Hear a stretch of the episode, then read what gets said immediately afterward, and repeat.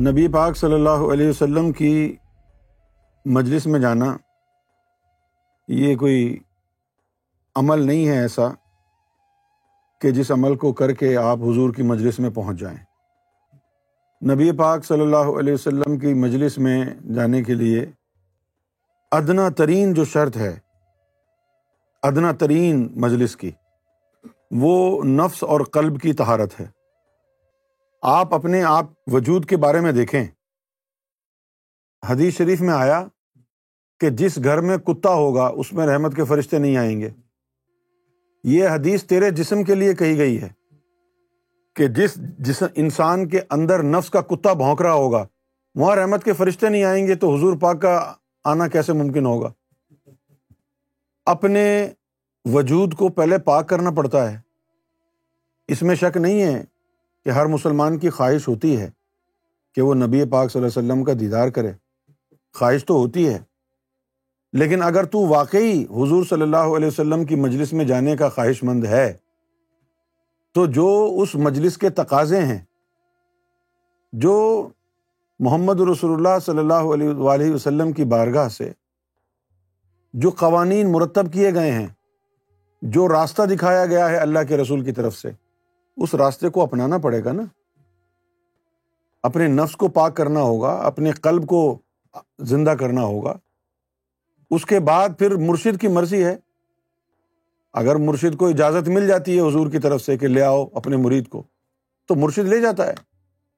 اور اگر حضور پاک یہ فرمائے کہ اس وقت تک نہ لانا جب تک اتنی تہارت نہ آ جائے، تو پھر اس وقت کا انتظار کرنا پڑے گا۔ تو نبی پاک صلی اللہ علیہ وََ وسلم کی صحبت میں جانا، بیٹھنا، یہ ہر دل کی خواہش تو ہوتی ہے، لیکن بھائی اس محفل کے، اس بارگاہ کے آداب بھی ہیں، کچھ قوانین بھی ہیں، کچھ تقاضے بھی ہیں۔ ادب گاہیست زیر آسماں از عرش نازک تر۔ نفس گم کردہ می آیت جنید و بایزی ریجا۔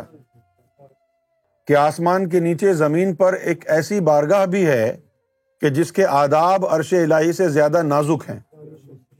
نفس گم کردہ می آیت، جنید و بایزید ایجا بایزید بستانی رحمۃ اللہ علیہ جیسے اور جنید بغدادی رحمۃ اللہ علیہ جیسے کامل لوگ، وہ بھی جب اس بارگاہ میں جاتے ہیں تو ان کی سٹی گم ہو جاتی ہے۔ ایسی بڑی بارگاہ ہے وہ۔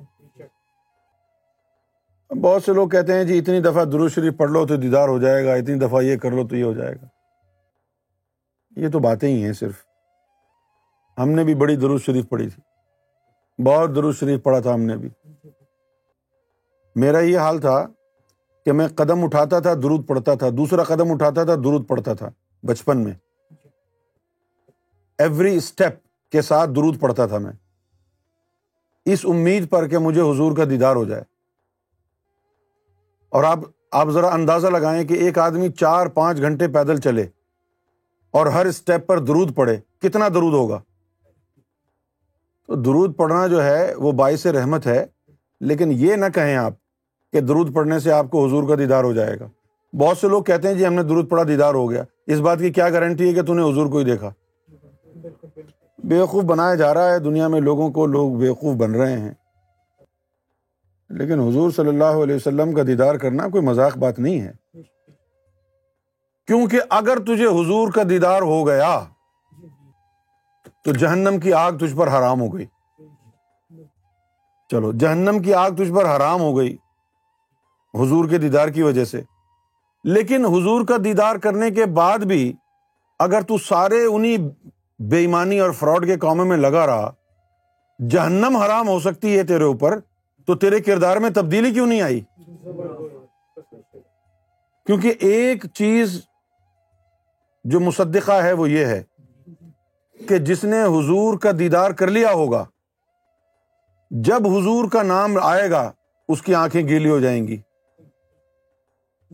اس کی آنکھیں گیلی ہو جائیں گی، نم ہو جائیں گی۔ اور تو ہزار دفعہ حضور کا دیدار کرنے کا دعویٰ کرنے کے بعد بھی وہی فراڈی ہے، وہی چور اچکا ہے، وہی غیبت بہتان میں لگا ہوا ہے فرق وارث میں لگا ہوا ہے۔ تو پھر کہاں حضور کا دیدار ہوا؟ تو جو اپنے آپ کو دھوکہ دے رہا ہے تو۔ اب ہمارے یہ سارے فرقے کہتے ہیں، ہمیں بھی دیدار ہوا، ہمیں بھی دیدار ہوا۔ سبھی کہتے ہیں۔ وابیوں سے بھی میں نے سنا ہے کہ ان کو دیدار ہوتا ہے۔ بریلویوں کا تو خیر ڈپارٹمنٹ ہے یہ، عشق مصطفیٰ۔ آج پاکستان میں کئی ایسے لوگ ہیں ڈبا پیر، جعلی پیر، جو ہزاروں لوگوں کو بٹھا کے کہتے ہیں، چلو جی حضور کے دیدار میں، مراقبہ کرا کے کہتے ہیں جی حضور کے دیدار میں پہنچ گئے۔ یہ سما ٹیلی ویژن پر ایک پروگرام آیا تھا۔ ایک آدمی ہے بلال قطب۔ تو وہ گیا مختلف سجادہ نشین، گدی نشینوں کے پاس گیا وہ۔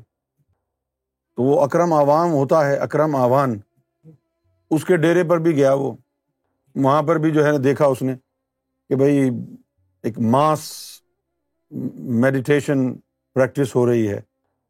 ہزاروں لوگ وہاں بیٹھ کے مراقبہ کر رہے ہیں۔ اور وہ بیٹھ کے کہہ رہے ہیں، آنکھیں بند کر لو۔ اب تم حضور کے دربار پہ پہنچ گئے۔ یہ دروازہ ہے، اس کو کھول دو۔ اب اندر چلے جاؤ۔ صحیح ہے؟ اب تم حضور کے سامنے بیٹھے ہو۔ اب تم مانگ لو جو مانگنا ہے۔ یہ سارا لائیو سما ٹیلی ویژن پہ دکھایا گیا۔ اس کے بعد آخر میں بلال قطب صاحب نے کیا کیا کہ فردن فردن کئی لوگوں سے انٹرویو لیا کہ مراقبے میں ابھی پیر صاحب نے کہا کہ تم حضور کے دیدار میں پہنچ گئے۔ تو تم نے کیا دیکھا؟ تو اس نے کہا جی ہم نے کچھ نہیں دیکھا۔ انہوں نے کہا، کھڑے ہو تو ہم نے سوچا کھڑے ہیں۔ ہماری قوم اس طرح گر جائے گی؟ مسلمان قوم اتنی نیچ ہو جائے گی کہ آج محمد رسول اللہ کا نام لینے سے بھی گریز نہیں کرے گی اپنے پیٹ کے جہنم کو پالنے کے لیے۔ اتنے نیچ ہو جاؤ گے تم۔ کہ اللہ اور اس کے رسول کے نام کی تقدیس بھی ختم ہو جائے گی تمہارے دلوں میں۔ اپنا کاروبار چمکانے کے لیے یہ ڈرامے بازی کر رہے ہو۔ دیدار رسول کرنا آسان بات ہے۔ نہ ہماری آنکھوں میں شرم، نہ ہمارے دلوں میں نور، نہ ہمارے جسموں میں عمل۔ صبح سے شام تک فراڈ کرتے ہیں، حرام کا کھاتے ہیں، حرام کماتے ہیں۔ اور حضور کا دیدار ہوگا تجھے۔ پہلے اپنا ایمان درست کر، اپنا کردار درست کر، اپنے نفس کو پاک کر، اپنے دل کو آباد کر۔ سرکار گور شاہی نے فرمایا کہ جب تو ذاکر قربانی بن جائے اور ذکر کرتے وقت تیرے جسم کے ساتھ ٹکڑے ہو جائیں، پاؤں ٹوٹ کے ادھر گر جائے، ہاتھ ٹوٹ کے ادھر، کھوپڑی ٹوٹ کے ادھر گر جائے ذکر کے وقت، تیرے جسم کے ساتھ ٹکڑے ہو جائیں۔ اس وقت بھی تو دیدار رسول کے لیے ناپاک ہے۔ ہزار بار بشو یم دہن مشکو گلاب۔ ہنوز نام تو گفتن کمال بے ادبیست ہزار بار مشکو امبر اور گلاب کے عرق سے اپنی زبان دھوتا رہوں، پھر بھی غلطی سے اگر آپ کا نام میرے منہ سے نکل جائے یا رسول اللہ، تو کمال کی بے ادبی ہے۔ یہ کوئی بچوں کا کھیل ہے؟ آج کتنے ڈبا پیر دھوکہ دینے والے بڑے بڑے شیخ بنے ہوئے ہیں، شیخ المشائق شیخ طریقت، شیخ معرفت، بڑے بڑے القابات اپنے لگا رکھے ہیں۔ کوئی کہتا ہے کہ مجھے ہارٹ اٹیک ہوا اور مجھے موسا علیہ السلام نے، عیسیٰ علیہ السلام نے آ کے دم کر دیا۔ کوئی کہتا ہے کہ میں اپنی پوری کے پورے سب کو حضور کے دیدار میں لے جاؤں گا۔ کوئی اللہ کا دیدار کرا رہا ہے۔ اپنی شکلیں تو دیکھو۔ تم کو خوف نہیں آتا؟ یوم میشر میں کیا جواب دو گے اللہ کے رسول کے آگے؟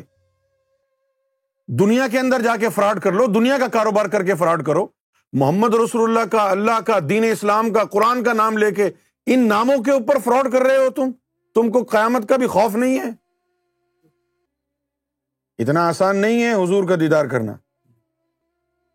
مرشد کامل کامل ذات کے ہاتھ پر بیت کرو تو پھر کامل ذات بارہ سال کے بعد دربار رسالت میں پہنچاتا ہے۔ تو ایک دن میں پہنچ گیا۔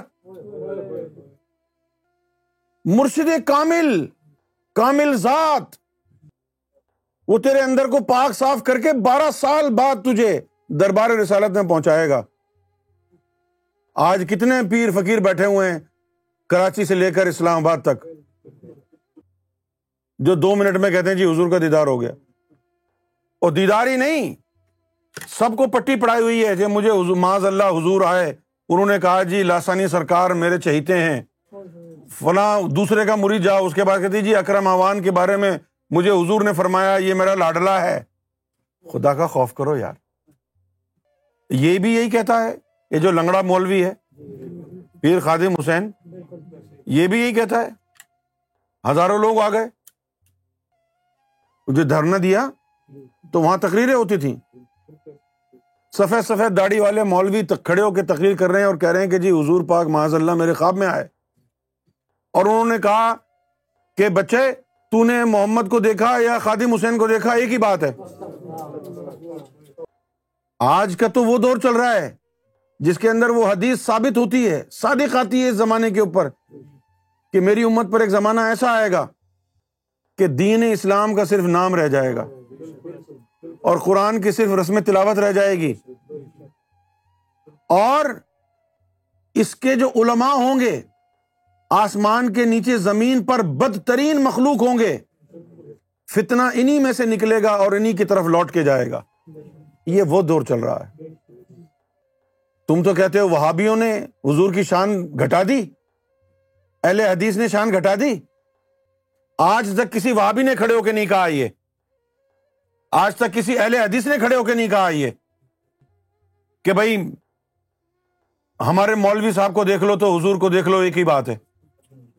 یہ جتنا فتنا نکل رہا ہے، تمہارے اندر سے نکل رہا ہے پیرو فقیروں کے اندر سے نکل رہا ہے، بریلوی سنیوں کے اندر سے نکل رہا ہے، ان کے مولویوں اور مفتیوں کے اندر سے نکل رہا ہے۔ یہ کون ہے ڈبا پیر سارے؟ سارے سنی ہے نا؟ بریلوی ہے نا؟ اور آپ نے دیکھا، یہ جو مولوی تھا خادم حسین، اس نے کیا کہا؟ للکارا امام مہدی کو بھی، کہ امام مہدی نے آنا ہے تو آ جاؤ، ورنہ میں دعویٰ کر دوں گا کہ میں امام مہدی ہوں۔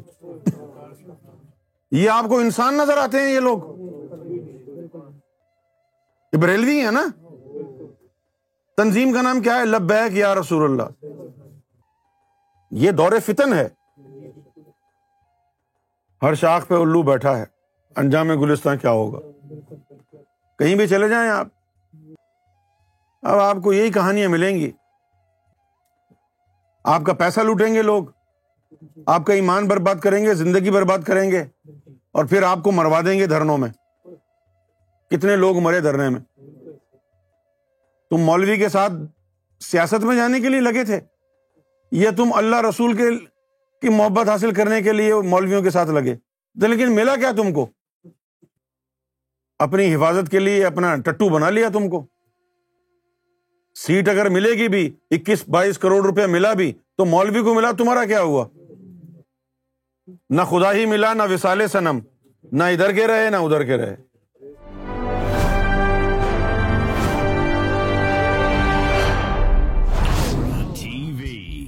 Bringing light love and peace in your life